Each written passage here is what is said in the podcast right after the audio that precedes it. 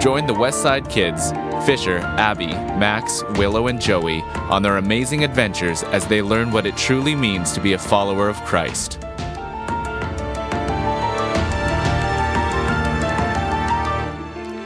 In our last episode, the Westside Kids found themselves in a foreign land in the distant past on the shore of a large lake.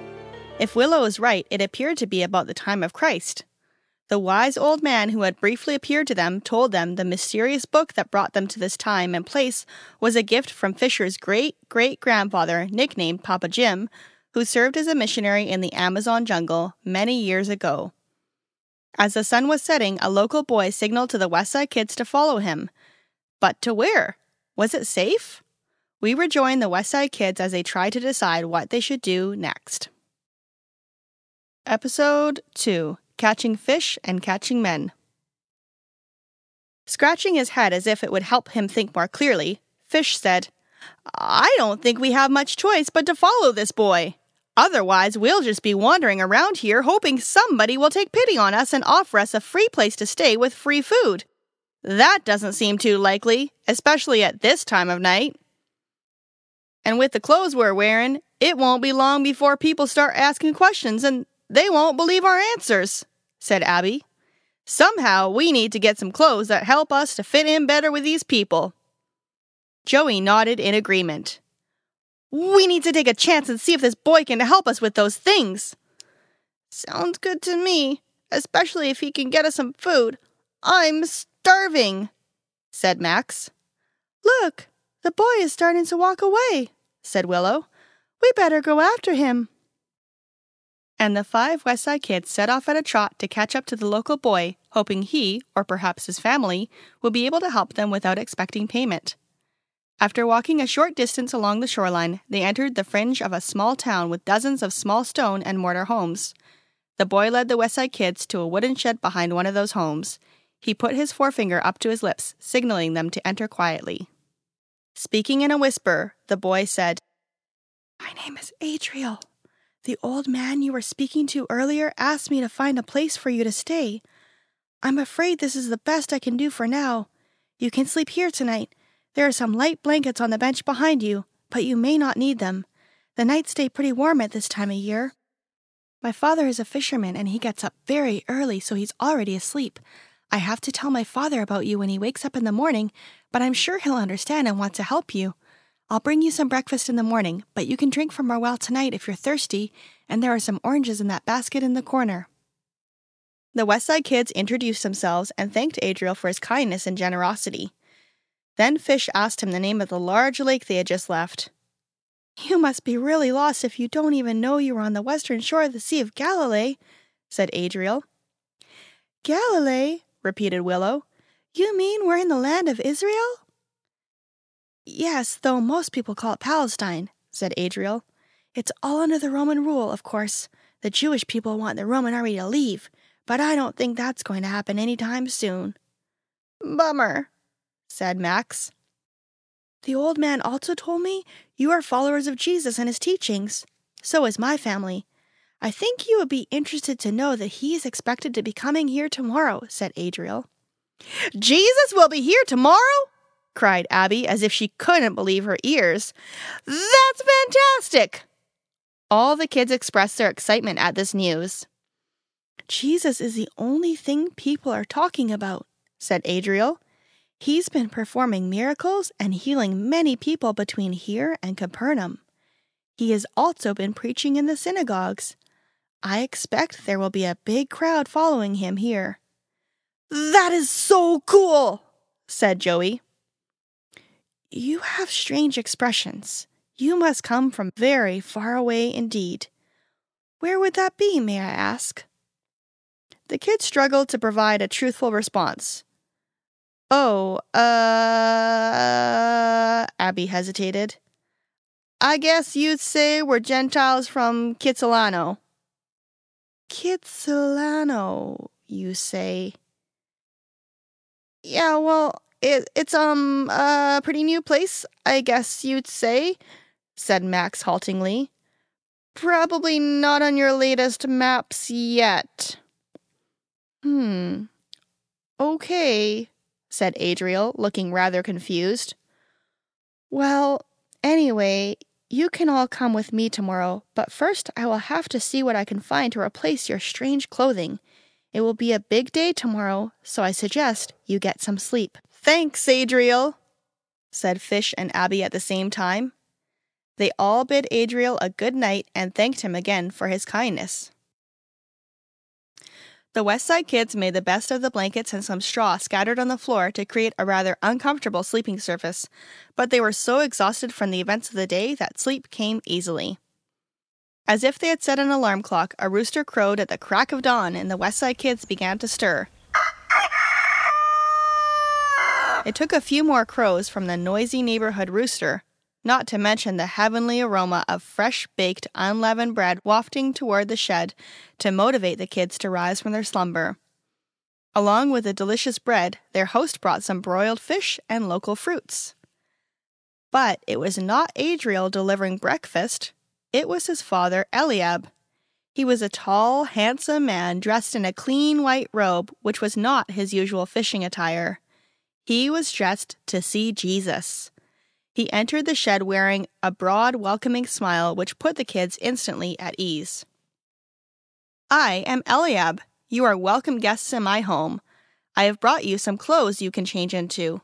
Adriel tells me you are from far away, a place I have never heard of. But it doesn't matter. A follower of Jesus is like family to us. We can't thank you enough, said Abby. We aren't quite sure how long we'll be here until we go back to our parents, but we'll try not to be too much of a burden for you. After your meal, Adriel and I will take you to the shoreline where we expect Jesus will be teaching today. It will be a large gathering. He already has many local followers who accept his teachings, and there are others who just want to see who this miracle worker is and what all the excitement is about. We can hardly wait ourselves, said Joey. You should be aware, however, that you may also see some Pharisees or Sadducees who want to discredit Jesus, and they try to intimidate his followers. I've even heard that in Nazareth his enemies tried to grab Jesus and throw him down a cliff, but he passed right through them and he left that city. Following Jesus in these times requires a strong commitment to resist the threats and accusations of those who oppress him. We promise to be real careful and keep Fisher out of trouble, said Max. The others laughed. Eliab and Adriel went back inside their home while the kids consumed their breakfast with great speed and questionable manners. After breakfast, the kids decided to have another look at the book that brought them here. Fish and Willow were seated on the ground near each other with the journal in between them resting on its pouch. They found that as long as all five of them didn't touch it at once, it no longer produced electrical jolts or spinning or the other things they had experienced the day before. Fish flipped open the journal and turned to page two. Look at this, you guys! On this page, Papa Jim drew a picture of some men in a wooden boat throwing out a fishing net. He also drew a bunch of people who look like they're swimming in the water around the boat, said Joey. Yes, said Willow, and he wrote down the scripture from Luke 5:10. Do not be afraid, from now on you will be catching men. Do you think that has some special significance for us? asked Max. The old man said this book was a gift, that we need to rely on it in the days to come, said Willow. So, if it does have a special meaning for us, I guess we'll find out soon, said Abby. Here comes Adriel and his dad. I guess it's time to go and see Jesus, said Joey excitedly. Eliab and Adriel led the West Side kids back to the shoreline of the Sea of Galilee where the kids had started out the evening before. There were still some distance away from their destination when they spotted a large and growing throng of people congregating along the shore. With that crowd, how will we ever get close enough to hear Jesus speak? asked Joey. I have an idea, said Eliab. I left my boat down by the water after fishing yesterday. We can all fit in it.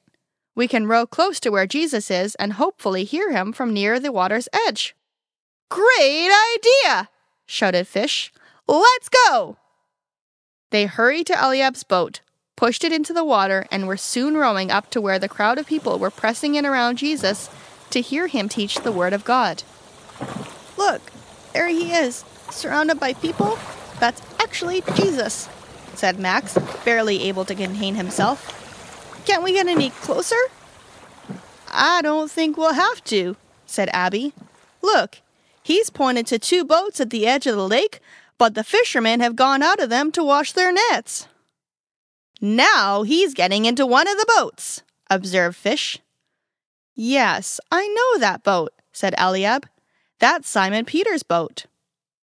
We're so close to them now, I can hear them talking, said Fish. Jesus has just asked Simon to put out from the shore. They'll be practically right beside us. This is so exciting!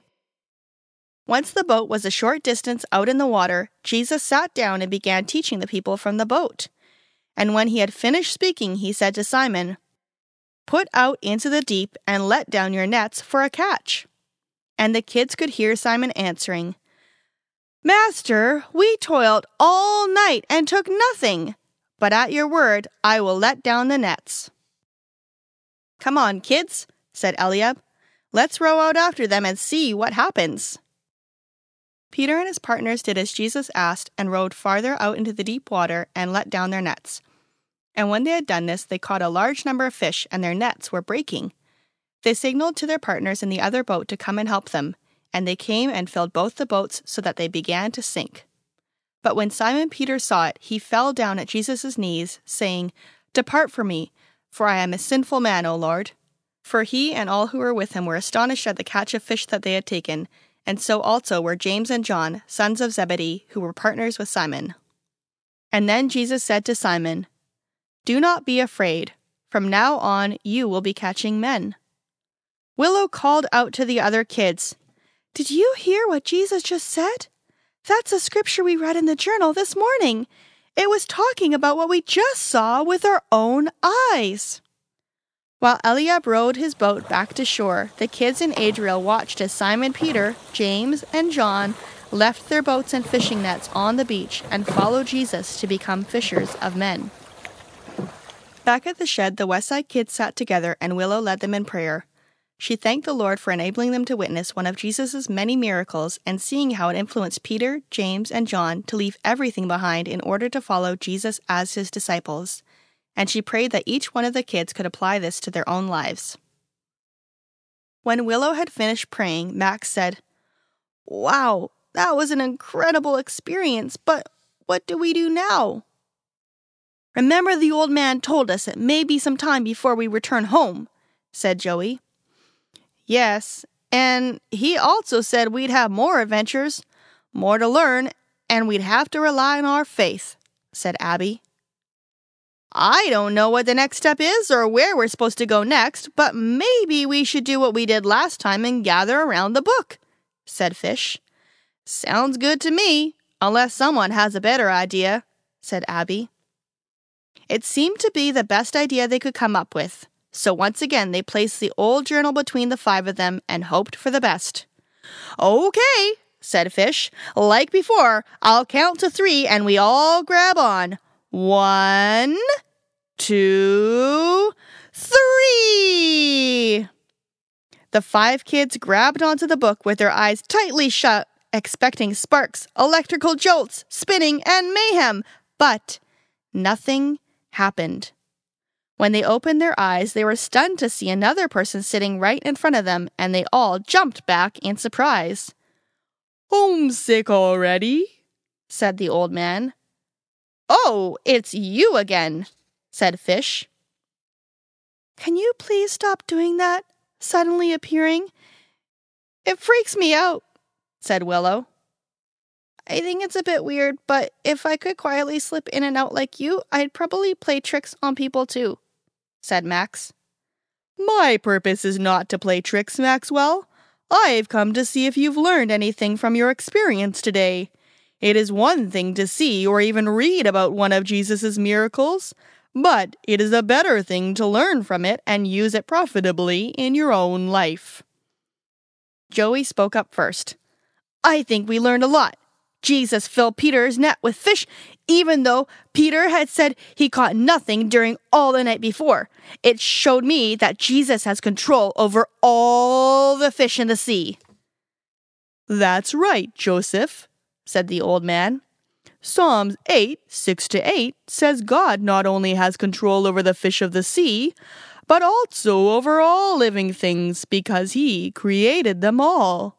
It reads, You have given him dominion over the works of your hands. You have put all things under his feet, all sheep and oxen, and also the beasts of the field, the birds of the heaven, and the fish of the sea, whatever passes along the paths of the seas. And also, said Abby, I think Jesus used that miracle to show Peter, as well as James and John, who he is and that even greater miracles would occur if they would put their faith in him. So, by their decision to leave everything behind and make the commitment to follow Jesus, he made them fishers of men. I think that means they would help to bring more people to Jesus, added Willow. Yes, very good, said the old man. I want each of you to continue to think about these things. Apply them to your own lives so that you are not just hearers of the Word of God, but also doers. So when God calls upon you to serve Him, think about what you learned here today. And now, once again, I will leave you for a time. But wait, what do we do now? asked Max. Do we have to live in the shed for the rest of our lives? Our parents will think we were kidnapped. What about that? Heavens, you ask a lot of questions, Max Calhoun. But to put you at ease, when you held on to the book a few moments ago, you didn't know it, but you moved ahead a little in time. In fact, your next adventure will begin tomorrow. And when your adventures are over and you finally return home, you will find that very little time will have passed. Let's just say your parents will not have missed you. So, Abby and Willow, you can still go to the mall when we get home, joked Fish. Everyone laughed, and the old man left them again to reappear at a later time. The Westside Kids just completed one adventure, and another one is coming up right behind it. If you thought today's adventure was exciting, wait until you see what God does next. Tune in tomorrow to find out.